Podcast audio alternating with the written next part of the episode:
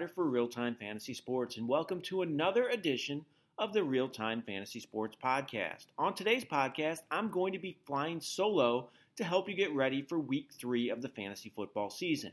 But before I get to that, I wanted to mention that there is a King of the Mountain 2 game on our site on Real Time Fantasy Sports. If you weren't able to sign up for King of the Mountain, the original King of the Mountain game, you can get in King of the Mountain 2, and signups end October 1st. Here's how King of the Mountain works. First of all, it's a $10,000 guaranteed cash prize payout to the winner of King of the Mountain. You can sign up to play King of the Mountain 2 for $9.95, or you can do two entries for $14.95, and signups end October 1st. Here's how it works you pick one simple lineup each week one quarterback, one running back, and one wide receiver or tight end. If the team you pick scores better than the worst one third of teams, you advance that week to the next round. So you need to pick. Your score has to be better than just one third of the teams that are remaining in the in the in the contest. And you can only pick a player for your team once during the season, though, including the playoffs. So there's plenty of strategy involved with this King of the Mountain game. So go to rtsports.com today and sign up for King of the Mountain 2 for a chance to win $10,000. Again, go to rtsports.com to sign up for King of the Mountain 2. And now here's my week three fantasy preview. Before I get to week three, I wanted to talk about some buy low candidates. These are some guys that are off to slow starts and likely on teams that are 0 2 with owners that are panicking, and I think you can get them for a good price. And I also think they're going to rebound going forward and be a help to fantasy teams before the season is out.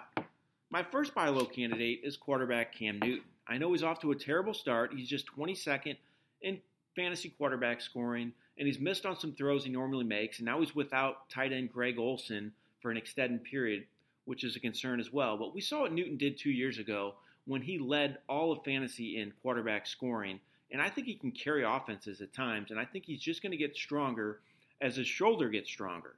And this offense has actually looked pretty good. Newton just missed on some throws early in the season, and I think those throws are going to be connected on going forward for him as his shoulder gets better. So I think Newton's a good buy low candidate. A running back I might target is Ameer Abdullah. The Lions are obviously committed to the run this year. They have it.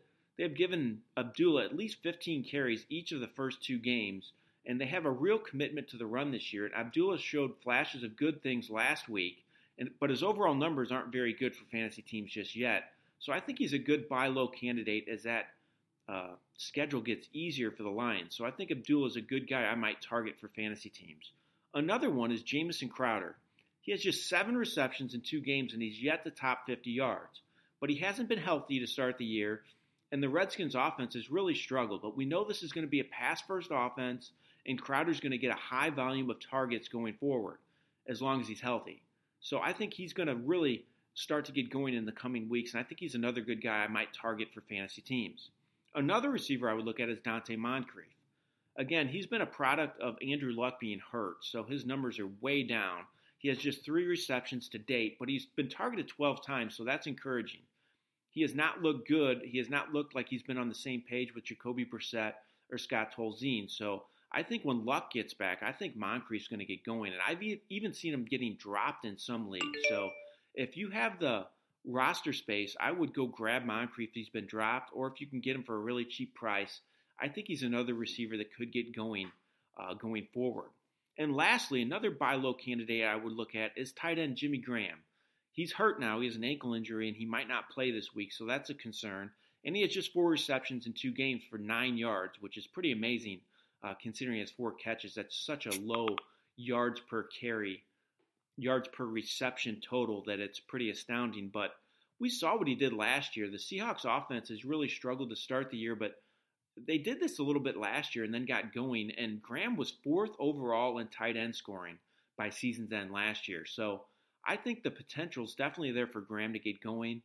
And he's another player. I have actually seen him get dropped in a couple leagues as well, which is surprising considering his track record. So if you want to get a tight end that you think can be a big help the second half of the season, I would really look at getting Graham. I think he could be a big help for fantasy teams down the stretch. And now here's my look at look at week three of the NFL season. First of all, I want to look at some matchups. There isn't a lot of intriguing, great fantasy matchups on paper this week. There's not a whole lot of games you look at and say, hey, this is going to be a really high scoring game. I don't really see that right now, but here's a couple ones that intrigue me. Atlanta at Detroit. These are two 2 0 teams going against each other.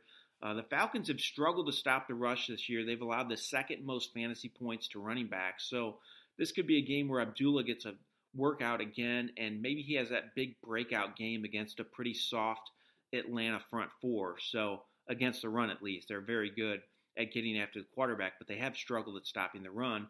Then on the flip side, the Lions are 20th overall against the pass, so that bodes well for a very good Atlanta passing attack. So this could be a, a bit of a high scoring game with the Lions uh, doing a good job on the ground and the Falcons airing it out as usual and posting some big numbers. So that's an intriguing matchup that I'm going to watch.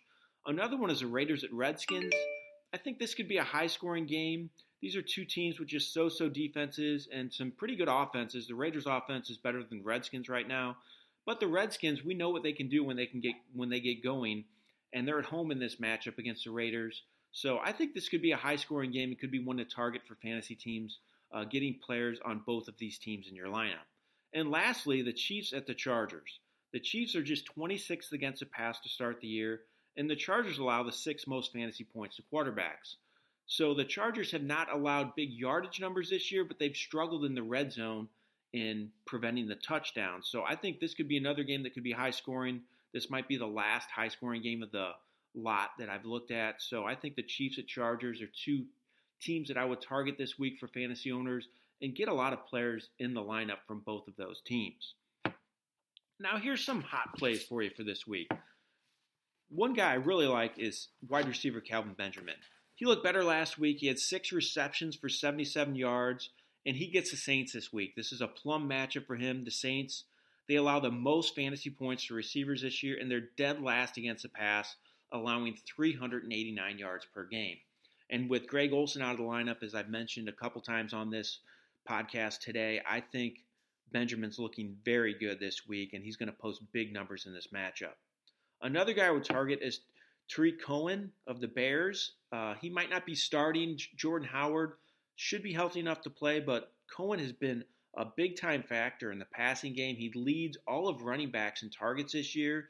And the Steelers, that's who he plays this week, has been a team that has allowed some running backs to post some pretty good reception totals against them. And in this game, you can expect the Bears to be playing from behind against a very good Steelers team on the road.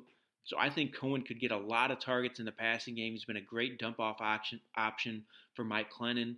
And I think Cohen's going to have another big game, and I think he will outproduce Jordan Howard once again and be a good number two fantasy back for teams this week in week three. Now, a couple cold plays for you. I talked about that Saints Panthers game already, and Drew Brees is a little bit of a concern for me. I know it's very hard to bench Drew Brees. We all know he posts big numbers almost on a weekly basis, especially his yardage totals. He always seems to get the job done when it comes to passing yards, but his touchdowns have been just mediocre for his standards to start the year. He has three touchdowns in two games. And now he goes up against the Panthers, who are second overall against the pass and allow just 137 passing yards per game. So if you have better options this week, I would really consider benching Brees, But again, it has to be a top option to go to instead of Brees. I just, if you have to go with Brees, just expect, expect mediocre numbers for his standards. He might struggle a little bit in this matchup. Another big time player I'm scared of this week is Bills running back LeSean McCoy. He had 12 rushes for just nine yards last week, which is terrible numbers for him. And now he plays the Broncos this week, who completely shut down Ezekiel Elliott last week. So I think McCoy is going to struggle in this matchup. Denver allows just 52 rushing yards per game. Again, McCoy's another guy that's hard to bench. But if you have better options this week, I would really consider them. I think McCoy is going to have a hard time finding room to run against a very good Broncos defense. Now for some sleepers for you. Here's a sleeper at quarterback, Jay Cutler.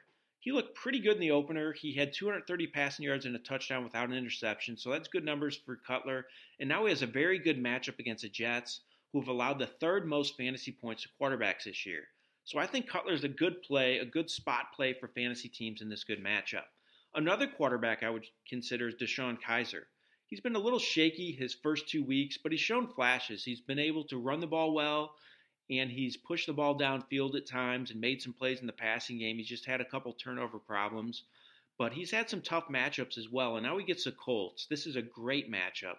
Colts are just 28th against the pass. We all know they're well documented issue, issues on both sides of the ball. They allow 308 passing yards per game.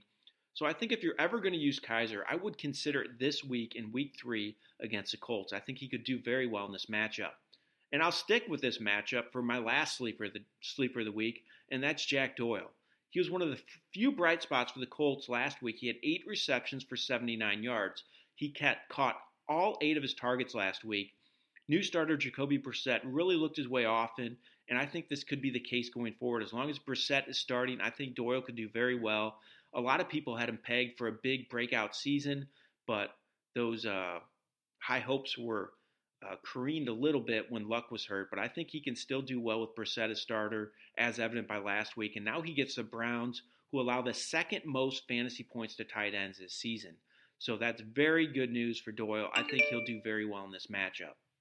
And that's all I have for week three of the fantasy season. Again, don't forget to check out our site, rtsports.com. Check my weekly rankings out as, long, as well as my columns to help you get ready for the week and our extensive player notes. Go to rtsports.com to check all this out and help you get ready for week three of the NFL fantasy season.